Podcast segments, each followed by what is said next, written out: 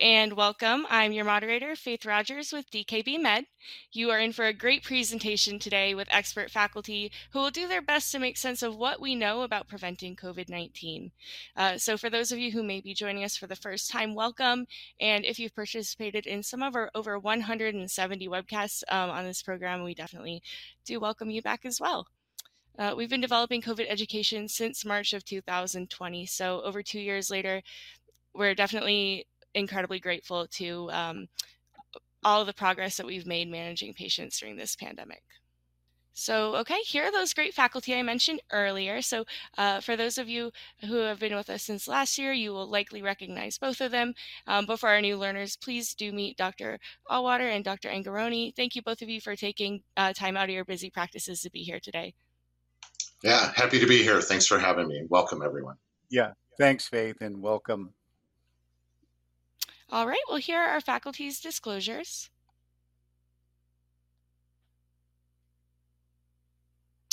Uh, this educational activity is supported by an independent educational grant from Gilead Sciences Incorporated.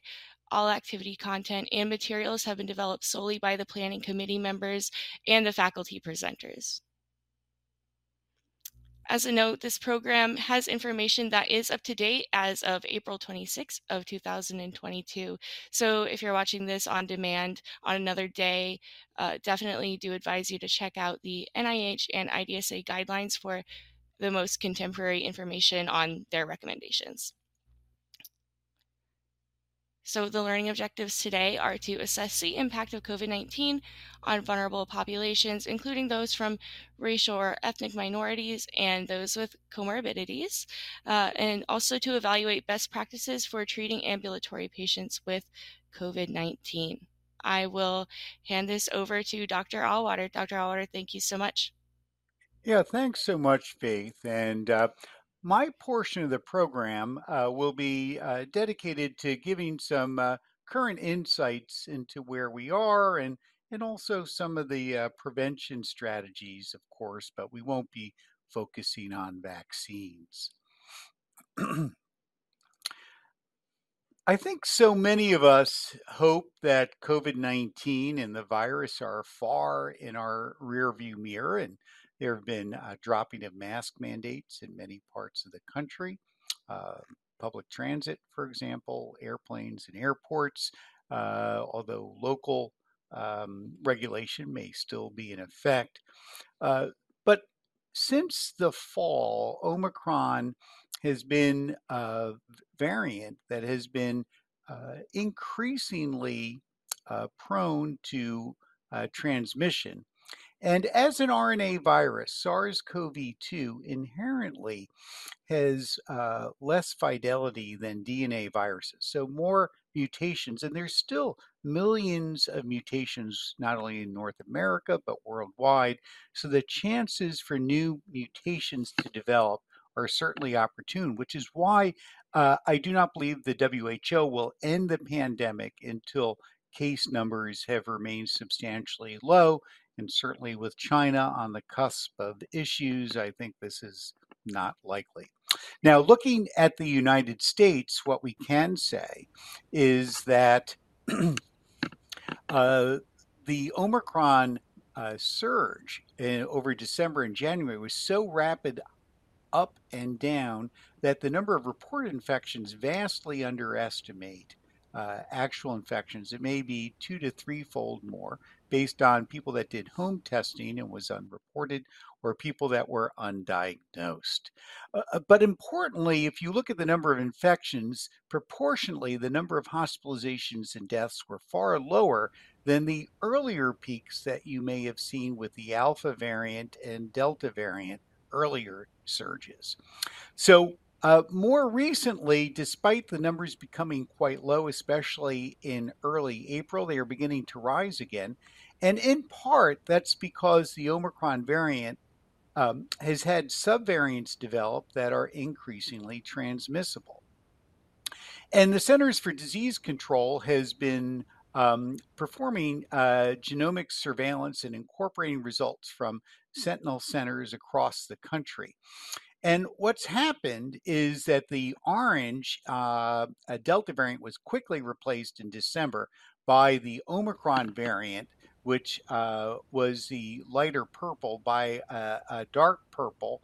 Uh, and then uh, uh, very quickly, the BA2 subvariant of Omicron has established itself. But wait, there's even a subvariant of the subvariant of uh, BA2, which is now increasing quite a bit. And for example, in New York State, now represents over 80% of uh, identified infections that are sequenced, and even higher in central New York. And that's only a very limited perspective. So, uh, again, the, given the extent of infections, more mutations will occur.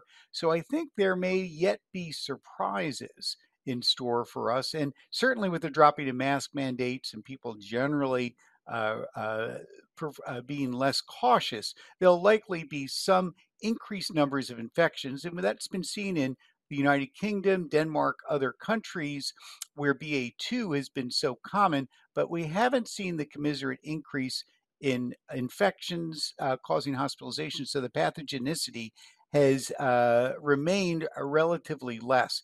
People that are being admitted, though, um, are those that remain with uh, risk factors, especially immune suppression or um, uh, people that are unimmunized. Now, uh, risk factors for severe illness, two years in, I think the, the lists have changed a bit over time based on levels of evidence. Uh, I think you're probably familiar with most conditions on this list. A few that I would probably point out that might be relevant uh, for the second part of this talk uh, with Dr. Angarone. Uh, but uh, importantly, pregnancy remains a uh, uh, severe um, possibility for illness, especially in the third trimester. And of course, immunization is encouraged. Immunodeficiencies and solid organ transplant seem particularly prone um, uh, potentially. Uh, but there's um, maybe less evidence for the far right column there. Uh, but basically, uh, the other risk factor, of course, is age, and the age gradient is rather steep and and does climb certainly as people head into their 50s, but gets very high by uh, uh, in the 70s and 80s. And in fact, a substantial number of deaths are in the advanced elderly. One other factor that's not technically medical but may reflect uh, more uh, uh, social factors and economic factors and access to care is that certain racial and ethnic groups are much more prone, uh, at least throughout the whole pandemic, uh, to land in the hospital or unfortunately succumb compared to um, non Hispanic uh, people and Asian people as well. Uh, so, something to keep in mind, and why often trying to facilitate care to those groups has been a priority in many cities. As I've mentioned, immunization uh, remains our best approach, hands down, uh, for preventing serious illness. And what's changed is that early 95% um, uh, stance that uh, the infection uh, first prom- uh, seemed to respond to the promise of the vaccine back in uh, December of 20 has uh, been blunted a bit, especially by Omicron. So the vaccine efficacy is not as strong, but still a very effective vaccine. And I hope to show you why. Uh, many of you have probably had trouble keeping up with vaccine recommendations. We still do not have it for children under five, and that data probably is forthcoming shortly. And I expect probably children under five will be able to get vaccine this summer. Uh, but uh, the couple things I would point out is because of heart inflammation, myocarditis, which seems particularly prone to um, adolescents and younger adults, especially men and boys, uh, is very much alleviated by spacing out the primary series instead of doing the second dose uh, uh, three to four weeks apart, extending it up to eight if people don't have severe risk factors, really reduces that risk of uh, myocardial inflammation. So that's one item I've recommended.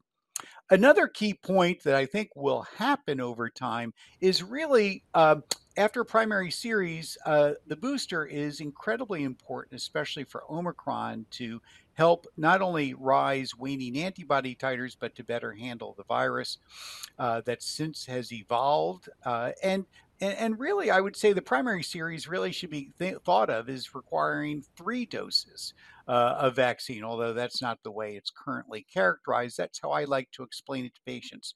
You need to get three doses. Now, there is a second booster, of course. Um, and that's only really recommended uh, for people with risk factors who are adolescents uh, with Pfizer and for Moderna over 18 and anyone over 50, uh, basically, or have uh, risk factors uh, such as immunosuppression uh, can also get that second booster, which is better characterized on this slide here. And the immunocompromised program uh, really essentially gives people an extra dose.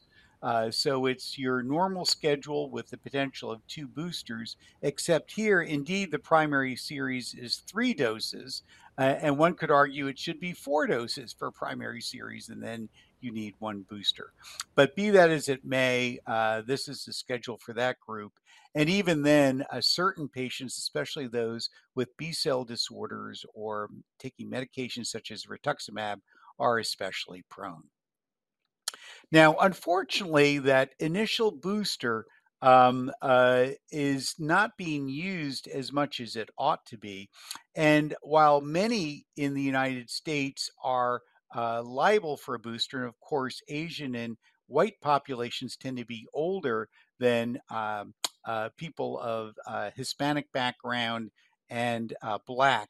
But uh, unfortunately, what's happening in the United States uh, is that while we're a little over two thirds of people receiving the primary series, the people who have gotten at least the first booster dose is only at 30%, and the second booster is less. And of course, there's controversy about the efficacy of the second boosters being truly necessary for many people. But I think this is being done in anticipation that there could be further mutations and enhanced immune responses may be helpful. That second booster may wish to uh, um, wonder about the timing and if there's a lot of virus in your community where it might benefit you. Um, however, uh, and we could talk more about that in the Q and A. But one of the uh, areas of the country that I uh, like to show and it's mainly because the public health officials in King County have done a very good job of get collecting health data and immunization records and marrying them, is to give you a sense of how effective in real time uh, immunization is. And this just shows you data which has been toggled only to the Omicron variant. And uh, so that's really since December 1st onwards. And although the vaccine efficacy of people that are boosted is better than those that only get two doses, it um, where you really see a difference is in hospitalizations and deaths. Where if you're boosted, your chances of developing severe illness are far less than certainly someone that's unimmunized, and and also um, you know significantly maybe uh, uh, almost tenfold less uh, chance of dying uh, um, uh, than if you didn't get a booster, but were only getting the initial series. I'll um, finish by saying that uh, for those that do have profound defects in their ability to respond to vaccine, uh, the uh, drug here, tixagevimab, cilgavimab, uh, which uh, has been available again since uh, for months now, is now uh, more available. There was some difficulty getting uh, sites up and administering this, but this combination monoclonal antibody has had modified FC receptor and has a very long half life, such that there's only two doses required. Um, I mean, sorry, um, uh, two doses per year, or once every six months, uh, to help offer protection.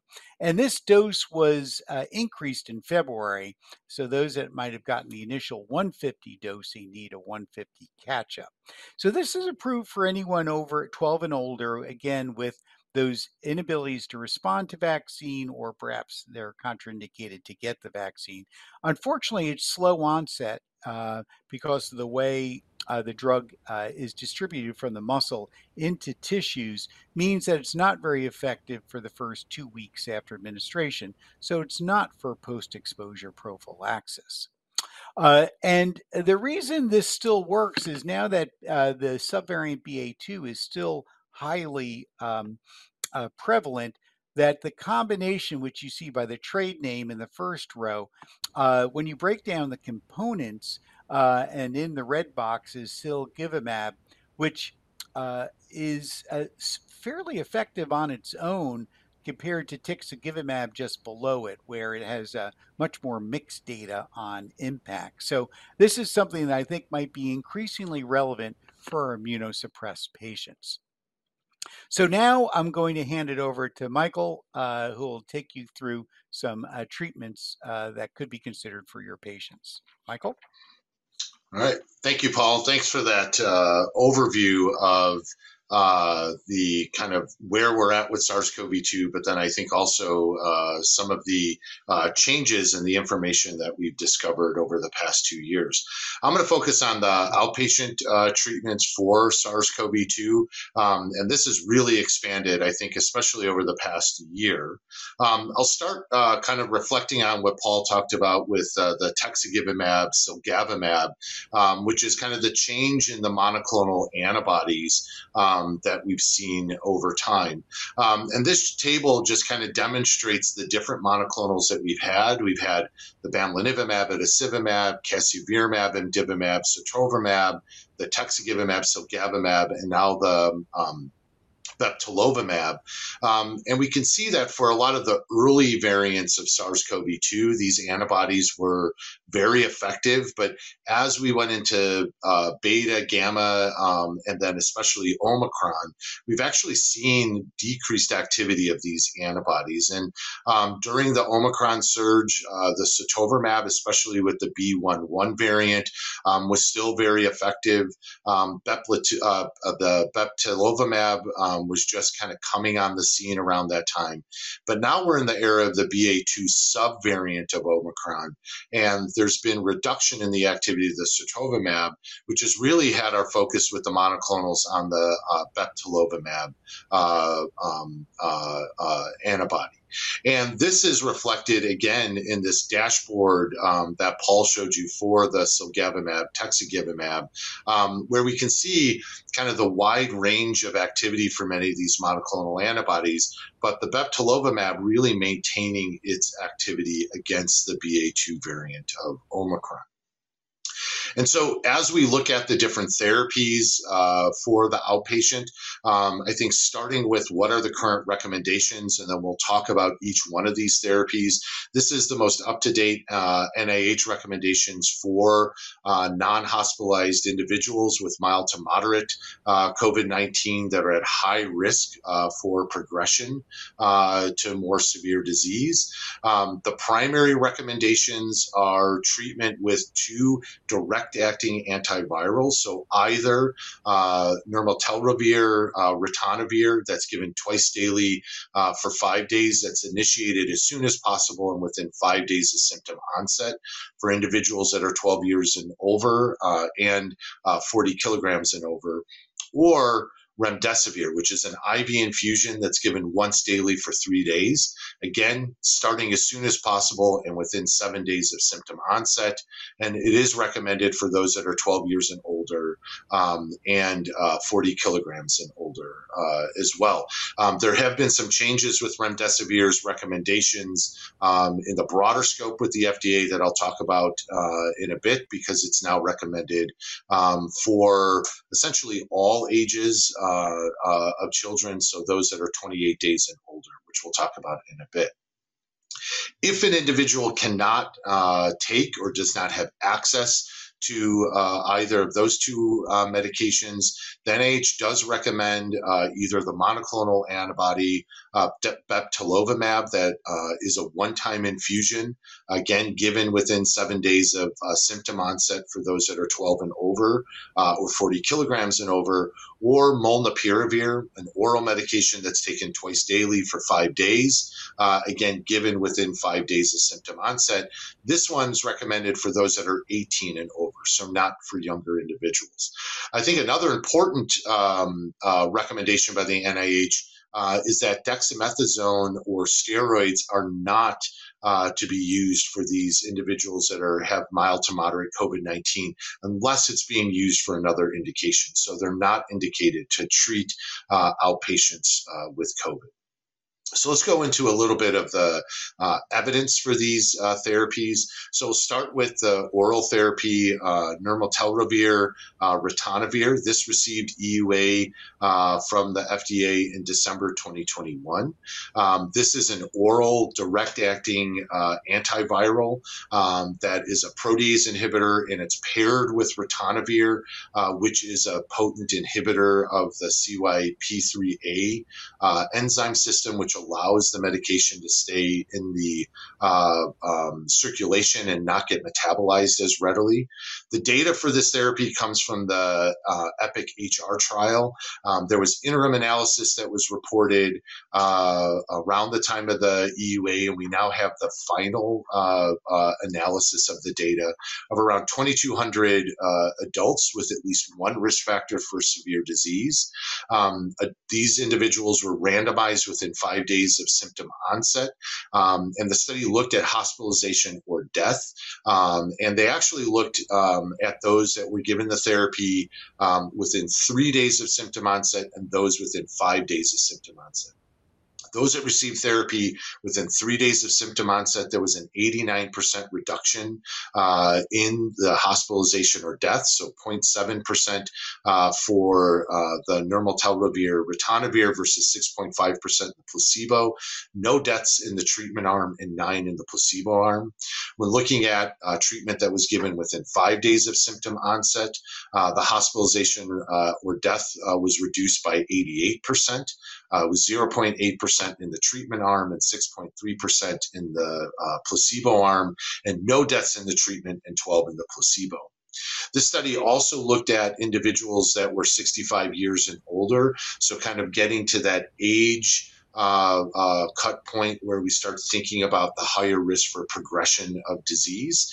Um, and again, the treatment arm, there was a 1.1% uh, risk of hospitalization or death versus 16% in the placebo arm for a 94% reduction. Again, no deaths in the treatment arm and six in the placebo arm. And so, showing that this agent, uh, oral therapy, is very effective, especially when given early after symptom onset.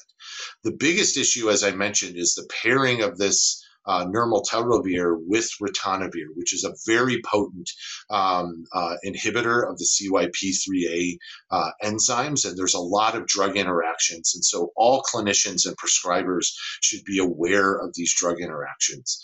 Um, the UA is for individuals that are 12 years and uh, older at high risk for progression uh, to more severe COVID and given within five days of symptom onset.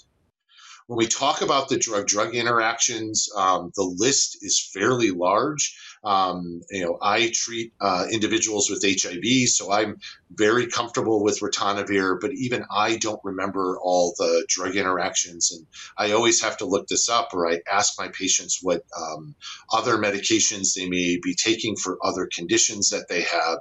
Um, but the ritonavir can really elevate the concentrations of many of the agents that our patients are on chronically. Um, and some of these um, medications can't be stopped or, or held, such as antiarrhythmics like amiodarone or uh, uh, flecainide, uh, some of the antipsychotic medications, the HMG CoA reductase inhibitors like lovastatin and simvastatin, um, some sedative and hypnotic medications, anti-rejection medications. So uh, tacrolimus, um, I manage a lot of individuals that are transplant recipients, and a lot on, are on tacrolimus, and there's a lot of issues with uh, the ritonavir and kind of boosting boosting the levels of the uh, tacrolimus. On the flip side, the nirmatrelvir uh, could have its concentration reduced by certain medications. Again, some of these medications our patients may be on chronically, like anticonvulsants such as uh, carbamazepine um, or antimycobacterials like rifampin, and even agents that may not be on their medication list, or we may not be asking our patients about, or they may not be uh, telling us about because they're over the counter products, such as herbal products like St. John's wort, which we know can affect the metabolism of different medications. So I think providers really need to be aware of uh, what medications our patients are on, especially when we're prescribing uh, a dual agent like the uh, nirmatrelvir, uh, ritonavir for uh, the mild to moderate uh, COVID 19. The next agent is remdesivir. So I think most of us are very familiar with remdesivir in the inpatient setting. We've been using this for uh, uh, starting at about three months, uh, if not sooner, into the pandemic. Um, but this uh, agent has recently been approved for the use in the outpatient setting. This comes uh, from the Pine Tree trial. This is a randomized trial of unvaccinated, non hospitalized individuals um, with mild to moderate COVID. COVID 19. So there's around 560 individuals that had at least one risk factor for severe um, uh, disease uh, and symptom onset within seven days. Um, the mean age of these patients was about 50, uh, about 42% were Hispanic, about 62% had diabetes, and about 56% had obesity. This was a three day course of IV remdesivir. Uh, the trial was ended early because of some of the changes with different treatments that were, um, I think, coming to the forefront uh, with uh, SARS CoV 2, especially the monoclonal antibodies um, and changing priorities. But uh, there was uh, some data for uh, uh, remdesivir in the outpatient setting. When looking at the outcomes of hospitalization or death, there was an 87% reduction in those that received the three day course of remdesivir versus placebo. Um, and uh, for medical visits, so the attended medical visits, which included urgent care ER visits for uh, a, a COVID related uh, issue, there was an 81% reduction um, uh, in the remdesivir versus versus uh, placebo. And so this has prompted the FDA to approve uh, remdesivir for the outpatients, and it's approved uh, um, in younger individuals. So there was just a recent update uh, to the remdesivir approval uh, for uh, children um, at 28 days or older that are three kilograms or heavier uh, in weight. So this gives an option for, I think, younger children. And as Paul pointed out with the vaccine, I think that's something that we've been really looking for our management and preventative strategies for uh, younger children. And so remdesivir is an agent that can be given to those younger children. Now we look at the monoclonal antibody, the bebtelovimab. Um, this is a single uh, intravenous injection, like many of the other monoclonal antibodies that we have. Um, the fortunate um, uh, activity of the bebtelovimab is that it's active against the BA2 variant of Omicron. Um, and the approval for this agent was based off of a phase two uh, portion of Blaze 4, which was pre Omicron in low and high risk outpatients. Um, and this was a trial that had placebo, bebtelovimab, and bamlanivimab, etesevimab, and bebtelovimab uh, combined. When looking at the hospitalization or death, there was no comparison of this agent to placebo. Um, and when looking at the bebtelovimab on its own versus the combination, um, there was a 4% hospitalization death rate in the combination and a 3% in the bebtelovimab uh, alone. Small numbers, hard to make a lot of distinctions between the groups, but it did demonstrate that the bebtelovimab was effective um, uh, as treatment for individuals with mild to moderate uh, SARS-CoV-2, um, and this uh, then prompted the EUA for high-risk adults. Uh, over the age of 12 to mo- with mild to moderate COVID 19, for whom alternative treatments are not available or appropriate. And then finally, uh, in our list of treatments, we have molnupiravir.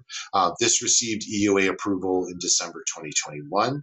This was from the MOVE Out, our uh, randomized controlled trial uh, of around 1,400 individuals that were outpatients not vaccinated with at least one risk factor for severe disease, with the majority of those having obesity.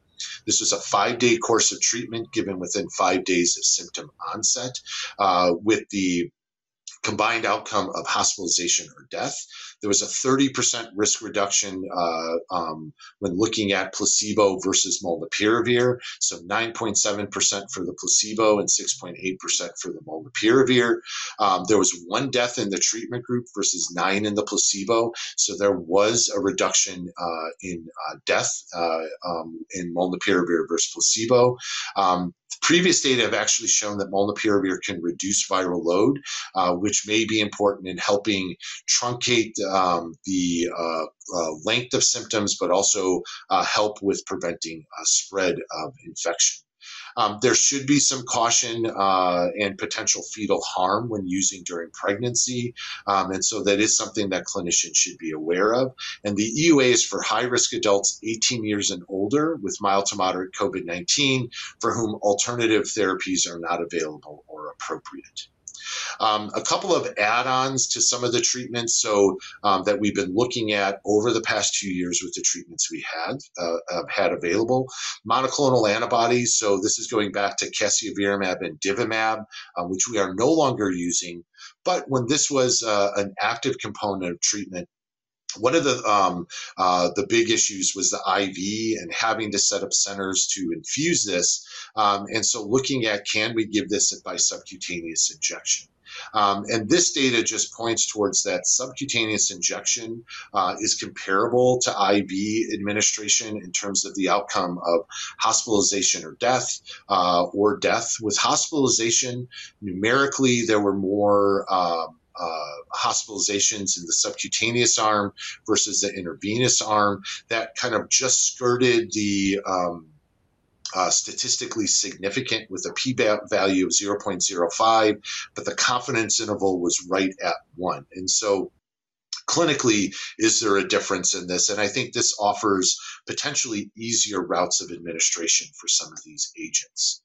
Also, when thinking about um, uh, these agents, there are uh, recommendations by the NIH to kind of tier individuals uh, when prioritizing, especially when these uh, agents may be scarce. So here in Illinois, we had uh, a lot of issues with getting the uh, preventative monoclonal antibody tixagevimab, cilgavimab, um, and we used a lot of this tiering. And so tier one were those that were very immune suppressed, um, whether they were vaccinated or not, or unvaccinated individuals at high risk. Tier two were unvaccinated individuals that didn't fit in the tier one by age or additional risk factors. Tier three were vaccinated individuals um, at high risk um, uh, based on age uh, or uh, risk factors in age, or vaccinated individuals that have not been boosted yet, um, and there was concern that they may not have uh, an appropriate uh, immune response. And then tier four were vaccinated individuals um, that were over 65 or anyone under 65 with clinical factors, and then vaccinated individuals who had not been boosted, again, who were at high risk for severe disease. And so this kind of helped um, uh, create a path for how we should distribute uh, a scarce resource. Luckily, these resources uh, and agents are becoming more available. I think something else to think about is immune compromising conditions. Paul talked about it. I talked about it uh, with the recommendations. Um, this can be kind of a catch all from uh, a term that can include almost everyone. Uh, but I think we have to look at those individuals that are really at high risk for not responding to the vaccine or at high risk for that uh, moderate to severe uh, um, uh, COVID 19. A lot of this group are individuals that have received B cell depleting therapy like rituximab, um, and so we know they're going to have a blunted immune response. Those that are receiving uh, medications like Bruton tyrosine kinases or have had CAR T cell therapy. Um, in the recent past. Those who've had stem cell uh, transplants who have chronic graft versus host disease or on immune suppression uh, to prevent graft versus host disease, active chemotherapy for hematologic malignancies, lung transplant recipients, other solid organ transplant recipients uh, within one year, solid organ transplant recipients being treated for rejection with T cell or B cell depleting agents uh, severe combined immune deficiency, and then individuals with untreated HIV who have T cells less than 50. Those are the ones we should really think of as being very immune compromised or having more severe immune compromised states. Um, I'll end with treatments um, with uh, convalescent plasma, kind of full circle um, uh, uh, in that I think we, we were talking a lot about this early on in the uh, pandemic, and then we kind of fade uh, came out of favor, and now it's back again. In particular, high titer convalescent plasma. Um, this is based off of a recent study that looked at around 1,100 individuals um, that were given high titer, so one to 320 uh, titer or higher of the convalescent plasma, uh, with the outcome of 28 day hospitalization and those that were hospitalized, uh, did they require oxygen? And there was around a 54% reduction in hospitalization and a, a just over 50% reduction uh, in uh, needing of oxy- oxygen if you were hospitalized. And so this prompted an EUA in December of 2021 uh, for the use of high titer convalescent plasma um, for individuals who are immune compromised um, who have SARS CoV 2. And so a therapy that we weren't using that much, now we're using again. So just to kind of go over, I think the four major therapies that are available for the outpatient setting for uh, SARS-CoV-2, we have nirmatrelvir ritonavir, a protease inhibitor that's oral, should be taken within five days of symptom onset and for five days really be cognizant of that uh, drug drug interaction. So, know what medications your patient is on um, and be mindful of prescribing this uh, based on uh, uh those interactions. Beb, uh, which is a monoclonal antibody, uh, well tolerated, um, and this is kind of a second tier agent for individuals that cannot receive one of the antivirals. There's remdesivir, which is a three day IV infusion, which logistically may make it difficult to administer this uh, agent in the outpatient setting. And then molnupiravir, uh, again, another oral agent. There's no drug interactions, which makes this very attractive for individuals who are on that interact with um, the nirmatrelvir, ritonavir. Um, there is a decreased efficacy compared to the other treatments, but again, I think something that we should be uh, um, utilizing and aware of uh, its um, uh, niche in treatment. And then a little bit on uh, how to locate these therapies. So, um, you know, there has been a lot of difficulty accessing or finding where uh, we can send our patients to get these therapies. Um, that uh, DHHS does have this COVID 19 therapeutics locator hub um, where you can put in a zip code or your area of practice and you can see where there's um, uh, different agents available, such as the nirmatrelvir ritonavir, which is the Paxlovid, molnupiravir, the bebtelovimab, or the tixagevimab cilgavimab, which is the Evusheld, which is used as prevention. And so this might help you uh, to access these therapies uh, for your patients. So, in summary, uh, uh, we know that there are certain risk factors associated with high risk for uh, severe COVID 19 hospitalization and death, and those include uh, Black, American Indian, Alaska Native, and uh, Latinx. Uh, unequal health risks are the result of different conditions where people live, work, learn, gather, and age, so the social determinants of health. Monoclonal antibodies and antiviral medications are available for outpatients at high risk of severe disease or hospitalization. With current circulating variants of SARS CoV 2, uh, bebtelovimab is the only monoclonal antibody authorized for use in patients with mild to moderate COVID 19. Remdesivir, molnupiravir, and nirmatrelvir ritonavir are available for high-risk uh, outpatients. Um, the PINETREE trial showed benefit, a reduced death, need for hospitalization, medical visit, if used early in outpatients at high risk of progression to severe disease. And nirmatrelvir ritonavir has high potential for drug-drug interactions because of the ritonavir uh, being a strong inhibitor of the CYP3A uh, enzyme. I didn't know if there were any points that uh, you wanted to go back on that uh, and talk about uh, before we did the post test. Sure. Yeah, I think that would be great. And you know, there were a couple of questions, um, and Paul and I were discussing this before. And Paul, I think it would be really great to get um, your perspective at Johns Hopkins with using some of these agents like Bep, uh, bebtelovimab, uh, the uh, uh, preventative monoclonal antibodies, and remdesivir. How have you guys figured that out, or or have you with uh, administering those? Yeah. So so Michael, uh, I would say there's a lot of uh, variation depending on centers on how this is handled. You pointed out the NIH recommendations. I, would say we are using bebtelovimab more frequently, especially in our immunosuppressed patients who might have drug uh, drug interactions preventing the use of Paxlovid, which would definitely be our go-to drug.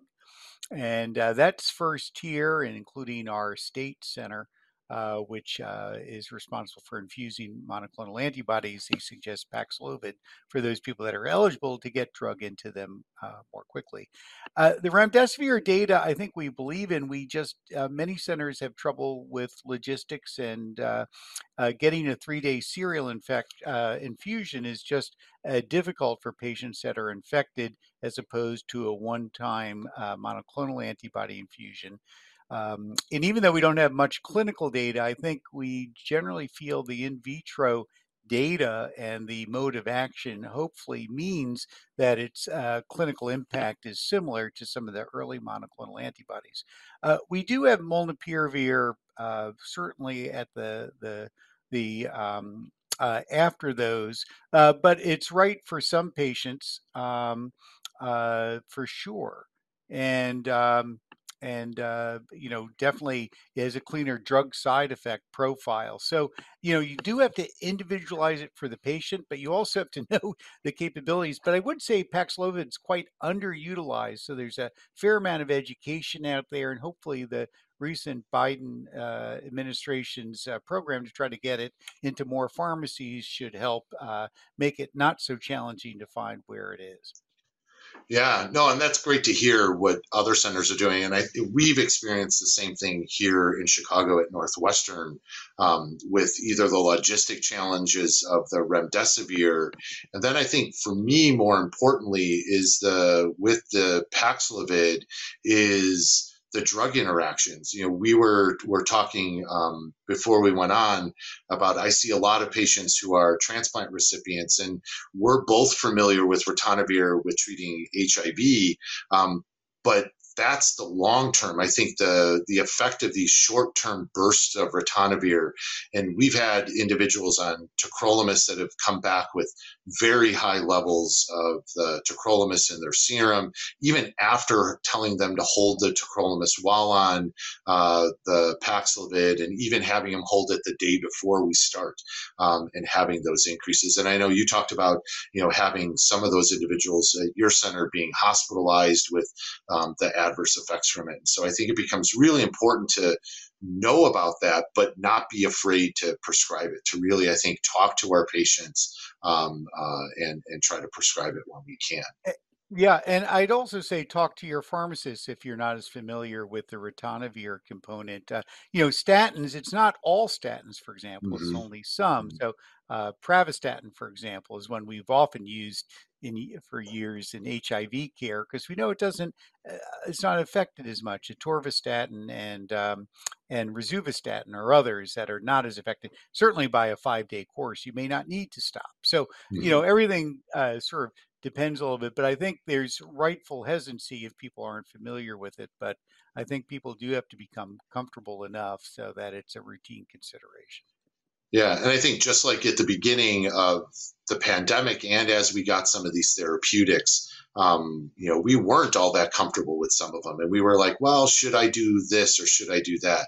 And I think it's a learning curve, and as we all get familiar with these, I think hopefully we'll we'll be able to kind of catch up and and be comfortable using these outpatient agents. Perfect. Well, thank you so much, doctors. Didn't mean to um, put you on the spot there, but I would be remiss if I no. uh, didn't get that uh, conversation out to our learners there. Uh, as a reminder, as we move into our Q&A, uh, please click that Q&A button to the left of your console. We will try to get to as many as time allows. Um, but to honor everybody's time, uh, if there are some that we don't get to, uh, stay tuned for some of our upcoming webinars and we might just answer them there. So I'm going to start with our first learner question here. Uh, do patients on weekly doses of methotrexate and every eight week infusions of infliximab for treatment of uh, psoriatic arthritis fall into the category of immunocompromised patients? Dr. Dr. Auwaerter, go ahead. Yeah, um, well, I'll take a stab at this one. Uh, so um, this has come up before, and um, and my sort of view is that TNF inhibitors generally have not uh, predisposed terribly to more severe um, COVID disease, but more importantly, means that you haven't had much impact on uh, response to immunization. And the same goes for methotrexate, although I think it depends a little bit on the dosing schedule and so on. So, uh, on the other hand, one could argue that it's in your rights to give uh, something like tixagevimab, cilgavimab, but in our prioritization scheme, when the drug was a little less available, uh, those patients fell far lower on the tiered schedule. Uh, Michael, thoughts on that?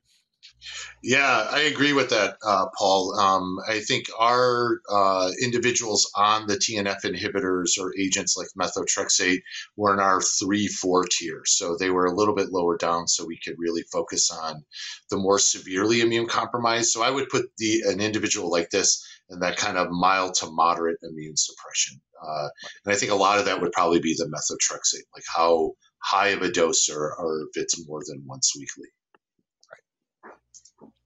Wonderful. Um, Dr. Angarone, do the outpatient treatments apply to those at high risk who have been vaccinated and boosted? Yes. So the treatments are for everyone that is at high risk. And so I don't think we should be moving to the unvaccinated, the vaccinated, or prioritizing in that way. I think we should just look at individuals who are at high risk for um, uh, severe, complicated COVID um, that have mild to moderate disease and just give them these treatments. I don't think the vaccination um, should really play a role in that. Paul, I don't know what your thoughts are with that, but yeah, no, I, I, I think that's I think that's right. Uh, what we don't know, and maybe what prompted the question, is really how well you know how much of a differential there is in someone that's immunized. Um, you know, you already saw the hospitalization and death rates are far lower, but they're not nil.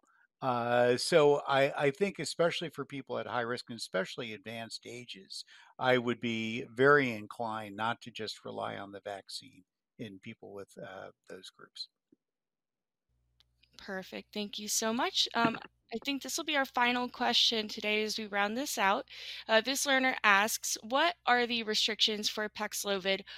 Only immunocompromised or also those over 65 with a history of cancer or cardiac issues? and so I, I, think I'll take a stab at this first. I think uh, the uh, Paxlovid is really recommended for anyone who's at high risk for progression to severe disease. And so um, this would be immune compromised over 65 with conditions that fit into the high risk category, over 75. Um, I think you could place even those under 65 that have more of those severe immunosuppressive conditions or uncontrolled diabetes or have HIV and they're not under control yet. So they still are viremic, even though their CD4 count may be a little bit higher than the 50. I would include all of those. I would say those that don't fall into those high risk categories as of right now we're not focusing on that treatment. That may change over time. I think we're really targeting those individuals that we know are more likely to end up in the hospital and end up with a more severe uh, uh, illness. Okay, well, excellent. Thank you again to uh, both of you for your time and taking time out of your busy practices to be here. Uh, for our audience, if you'd like to claim credit, please do click that claim credit button. It will appear when the webcast ends as well. Uh, please be on the lookout for our 30 day survey. You will get that in your email. Uh, as always, please do respond. Uh, this will help us develop further education to our podcast listeners, please rate and review. It only takes a few seconds and really helps us to uh, expand our reach. Uh, for those of us joining on YouTube, please be sure to take the post test in the description to claim CME credit. And don't forget to like and subscribe to our channel. You'll never miss another one of our future videos. So uh, thank you, and we'll see you again soon. Dr. Auwaerter, Dr. Angarone, thanks again. Thanks so much for joining. Yep. Thank you.